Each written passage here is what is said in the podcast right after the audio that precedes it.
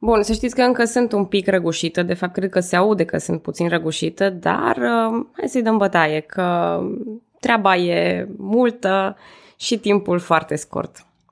Expresia de relație clientelară vine din epoca romană și a suferit transformări de sens de-a lungul timpului. Spre exemplu, o chestiune interesantă mi s-a părut mereu cuvântul patron. În accepțiunea din limba română, patronul unui local este antreprenorul, acela care conduce afacerea.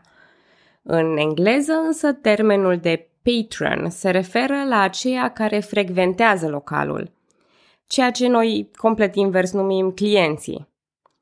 Polii unei relații de patronaj sunt în mod evident clientul și patronul, iar romantică era un întreg păianjeniș de relații clientelare, de la vârful ierarhiei și până la cel mai neînsemnat cetățean. Patronul e un protector, un sponsor sau un benefactor al clientului, așteptându-se în schimb la anumite favoruri. Spre exemplu, puteai să oferi bani sau cadouri cetățenilor săraci, dar să le ceri să iasă în stradă pentru a scanda numele tău atunci când e nevoie. Bine, de cele mai multe ori aceste favoruri nici măcar nu erau exprimate verbal. Exista un dans al relației clientelare prin care ambele personaje știau când, ce și cum să ofere celuilalt. Acum, eu am observat la multe persoane din domeniul istoric, amatori sau profesioniști, inclusiv la mine, tendința de a face comparații cu Roma antică pentru a arăta legătura culturală dintre Roma și cultura europeană de astăzi. Sunt conștientă de această slăbiciune a noastră pentru romantică, așa cum sunt conștientă că nu romanii au inventat acest dans al relației client-patron sau nu au inventat corupția. Dar uh, relațiile acestea de putere au format, dincolo de orice dubiu, societatea contemporană, fiind preluate și alterate în diverse forme. Că e vorba de relația dintre un suzeran și un vasal, sau dintre un politician influent și un boier bogat – Uh, sau dintre un furnizor de mercenari și un comandant de oști priceput, e bine să recunoaștem fundamentele verbale și non-verbale ale relațiilor clientelare. De ce mă lungesc cu această introducere? Simplu, pentru că astăzi vreau să vorbesc despre o astfel de situație în care domnitorii țării românești sunt, de fapt și de drept, clienți. Simpli clienți ai puterilor din jur. Bună, numele meu este Călina, sunt răgușită, da, dar continuăm și în acest episod din podcastul Istoria României voi încerca să umplu golurile pe care le-am lăsat în episodul anterior. Atunci am considerat oportun să vorbesc despre istoria împletită a familiilor Cantacuzino și Ghica, așa că am trecut cumva razant pe lângă cei trei domnitori. Sunt datoare astăzi să discut despre ei și tendința tot mai pronunțată a țării românești de a fi condusă de oameni fără putere proprie, și sper că n-ați uitat de vechiul nostru prieten Leon Tomșa, mai ales că Leon Tomșa, anturajul lui suspect și tendințele de grecizare ale țării românești au făcut subiectul delicios al episodului 71. Tot atunci am adus în discuție termenul de fanariot, adică grec din cartierul Fanar, favorizat de Imperiul Otoman și implicat în administrația țărilor românești. Ca o placă stricată, o să repet că fanarioții și domnitorii fanarioți sunt lucruri diferite – că nu am ajuns încă la ceea ce istoricii numesc epoca fanariotă. Dar nu suntem nici prea departe. Revenind la Leon Tomșa, deși a fost îndepărtat de la putere după ce și-a dovedit incapacitatea de a stabiliza țara românească, deși a fost protagonistul unor scandaluri interetnice imense și a unor răscoale și a problemelor fiscale, tot n-am scăpat de numele lui. Așadar, primul domnitor clientelar despre care discutăm astăzi este chiar Radu Leon, fiul lui Leon Tomșa. Ori aici e așa tată, așa fiu. În primul rând voi face un oximoron. Exact ca în cazul tatălui său, e discutabil dacă e într-adevăr fiul cui pretinde a fi. Ați înțeles? Da, se pare că numele lui era Dimitrie, prin asociere a fost poreclit negustorul de scoici, că doar negustorul de stridi era deja luat de tatăl lui – a ajuns pe tron cu sprijinul marelui vizir, căprului lui Pașa, evident contra cost, și se bucura de sprijinul fanarioților. Or, să știți că treaba asta cu moștenirea relației clientelare din tată în fiu e la fel de veche ca relația clientelară în sine. Aceiași clienți, aceeași familie. Ce rămâne de văzut este dacă Radu Leon va avea mai mult bun simț decât Leon Tomșa, mai ales în ceea ce privește anturajul, stilul de viață și preocupările. Or, da, aici este o mare diferență. Spre deosebire de reputația dubioasă a tatălui său, Radu Leon își face o reputație nobilă de patron al bisericii. În primii trei ani de domnie construiește o catedrală impresionantă pe care o stabilește prin Hrisov Domnesc, care ședință a Mitropoliei Țării Românești. Dincolo de zidurile propriu-zise, el se ocupă ca această catedrală să fie pictată și ornamentată și o scutește de biruri în 1667. De aceea, biserica numită Sfântul Dumitru capătă numele de Slobozia, datorită faptului că e liberă de anumite obligații fiscale, slobodă. În 1668 va spune, citez, am vopsit și decorat această biserică cu toate ornamentele posibile. Am încheiat citatul.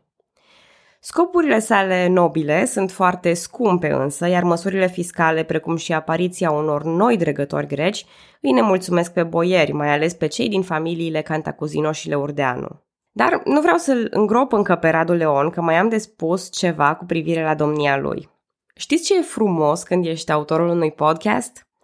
Faptul că poți alege lucrurile despre care vorbești, iar atunci când îți găsești pasiunile cumva legate de subiect, oricum ar fi legate, poți vorbi și despre ele. Eu personal sunt o mare iubitoare a cafelei și a cafenelelor. De multe ori lucrez din cafenele pentru zumzetul produs în jur, pentru miros, pentru senzația perfectă, completă, echilibrată pe care o dă un cappuccino. Prima cafenea a Bucureștilor apare documentată istoric la 1667, în timpul domniei lui Radu Leon. Cappuccino sigur nu făceau, căci obiceiul de a amesteca laptele în cafea a apărut mai târziu, prin anii 1700, dar cafeneaua aceasta exista în centrul orașului, în apropiere de locul pe care îl ocupă acum Banca Națională. Proprietarul era un otoman pe nume Karahamie, fost ienicer pensionat din armata turcă. Numele de cafenea în sine provine de la cavehane, pe filieră turcă, însemnând local public unde se poate bea cafea. Cafenelele turcești erau foarte interesante, erau pline de oameni care, pe lângă băutul cafelei, jucau zaruri, table sau cărți, fumau țigări și, practic, socializau la un preț mic comparativ cu un restaurant sau un bar. De-a lungul timpului, cafenelele de pe teritoriile românești au fost ținute de străini, turci, greci, evrei, armeni, dar în epoca fanariotă, ocupația de cafegiu fusese preluată și de români, fiind atestate mai multe localuri. În ceea ce privește numărul, până în secolul 20, Bucureștiul avea în jur de 140 de cafenele, unde tradiția de a socializa peste o cană de cafea s-a păstrat în tocmai. Or, dacă tot m-am oprit acum asupra istoriei cafenelelor, haideți să vorbim puțin despre cum a apărut acest obicei și de ce bem astăzi cafeluța de dimineață aproape cu religiozitate. Planta de cafea a fost abordată de către oameni relativ recent, undeva prin secolul al XI-lea. Arabii au fost primii care au preparat-o mai întâi ca mâncare și mai apoi ca băutură. Atât în vestul Europei cât și în țările române, cafeaua a ajuns prin turci. În cazul european, prin negoțul intens al venețienilor cu Imperiul Otoman, negustorii venețieni recunoscând potențialul acestei băuturi. Ei o vindeau ambulant, alături de limonadă, de unde a fost popularizată prin toată Europa. În cazul țărilor române, influența directă a otomanilor, mari băutori de cafea, uh, cred că e puțin spus mari băutori de cafea, imensi, enormi băutori de cafea, uh, sunt și expresii de bei cafea ca un turc și fumezi ca un turc, astea două și-au pus amprenta.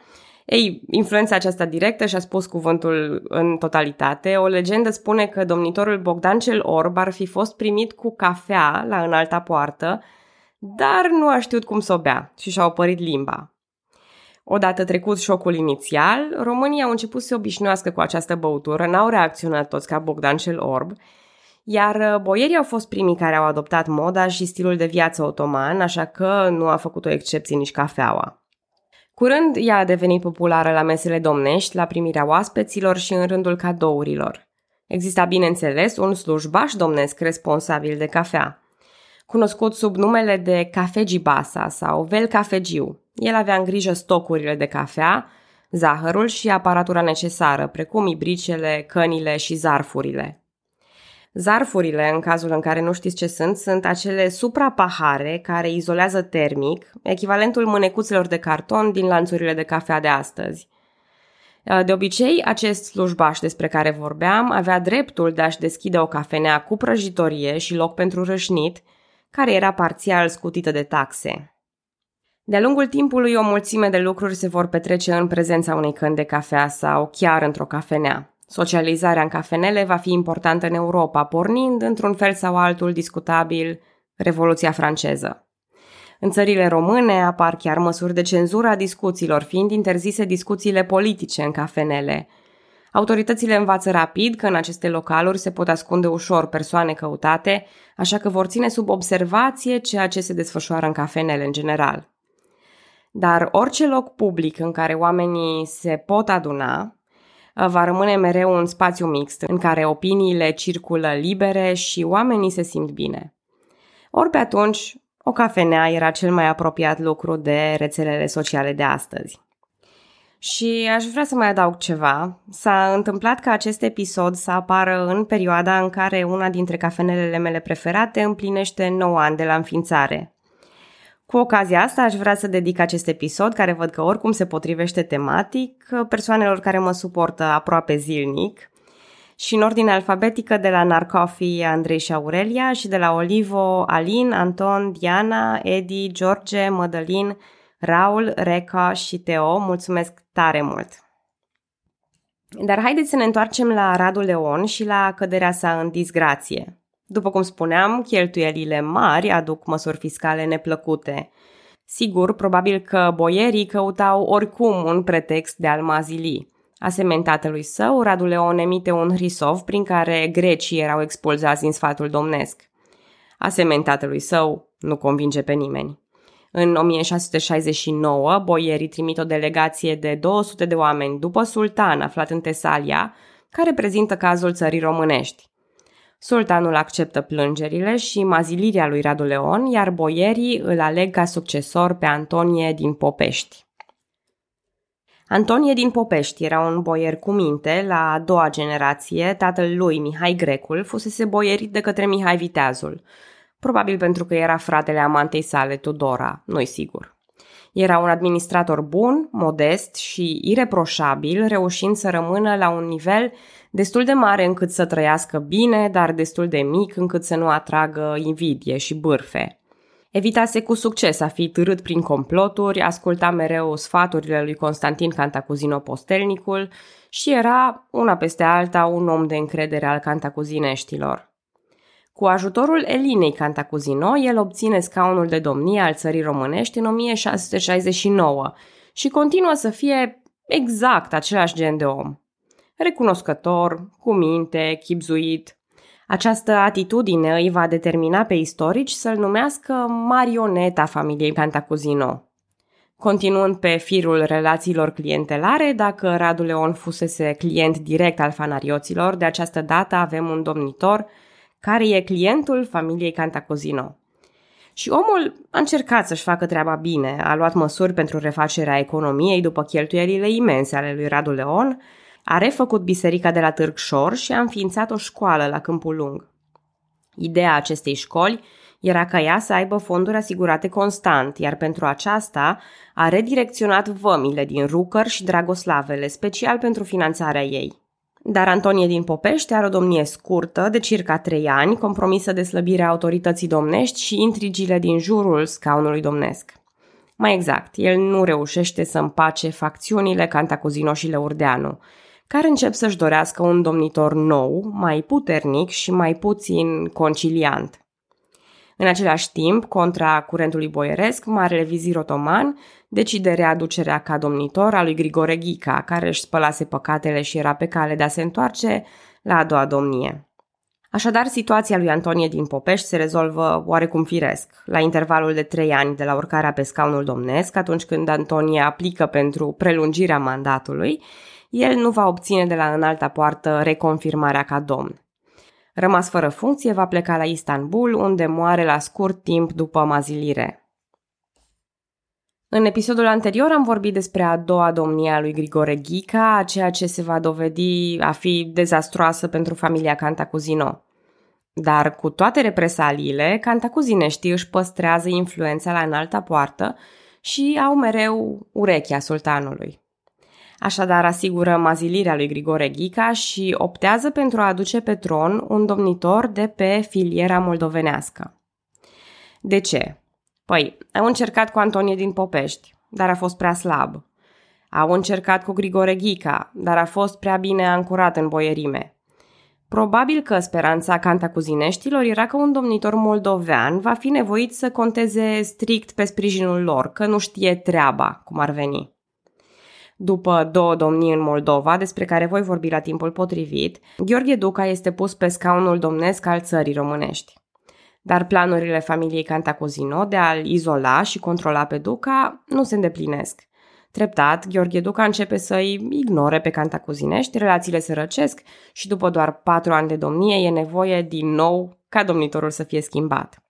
De data aceasta, Cantacuzineștii merg la sigur, instalându-l chiar pe unul de-al lor, anume pe Șerban Cantacuzino, fiul lui Constantin Cantacuzino, postelnicul. Gheorghe Duca avea să se întoarcă în Moldova și să mai ia o domnie acolo pentru un nou record al plimbărilor de pe un scaun de domnie pe altul. Așa că iată planul următoarelor episoade. Deja ne-am lungit destul de mult cu țara românească și am lăsat în spate Moldova și Transilvania. Dar, pentru că am început această sagă a marilor familii și a clienților lor, Musai să vorbesc și despre Șerban Cantacuzino, care împlinește visul familiei sale de a ocupa efectiv scaunul domnesc. Este pentru prima oară, dar nu și pentru ultima oară, când un Cantacuzino ajunge domnitor. Deci tocmai despre Șerban voi vorbi episodul următor, când ajungem cu povestea undeva prin 1688 și îl scoatem la încălzire pe unul dintre cei mai impresionanți domnitori români, Constantin Brâncoveanu. Dar nu voi intra în prea multe detalii, ci în episoadele următoare vă o să revizităm Moldova, care e nepovestită de pe vremea lui Mihai Viteazul încoace. Îmi cer scuze pentru pauzele neprevăzute pe care le ia uneori podcastul. Eu încerc pe cât posibil să livrez constant un nou episod, să scriu, să înregistrez. Încerc și, uh, uite așa, incapacitată, dar uh, sper că în pofida acestor dezavantaje rămâneți cu mine pentru aceleași emoții puternice, turnuri de situație, relații cauze-efect și motivații spectaculoase ce fac istoria minunată. Și pentru poveștile care se leagă oarecum. Vă mulțumesc că ascultați podcastul Istoria României. Pe data viitoare!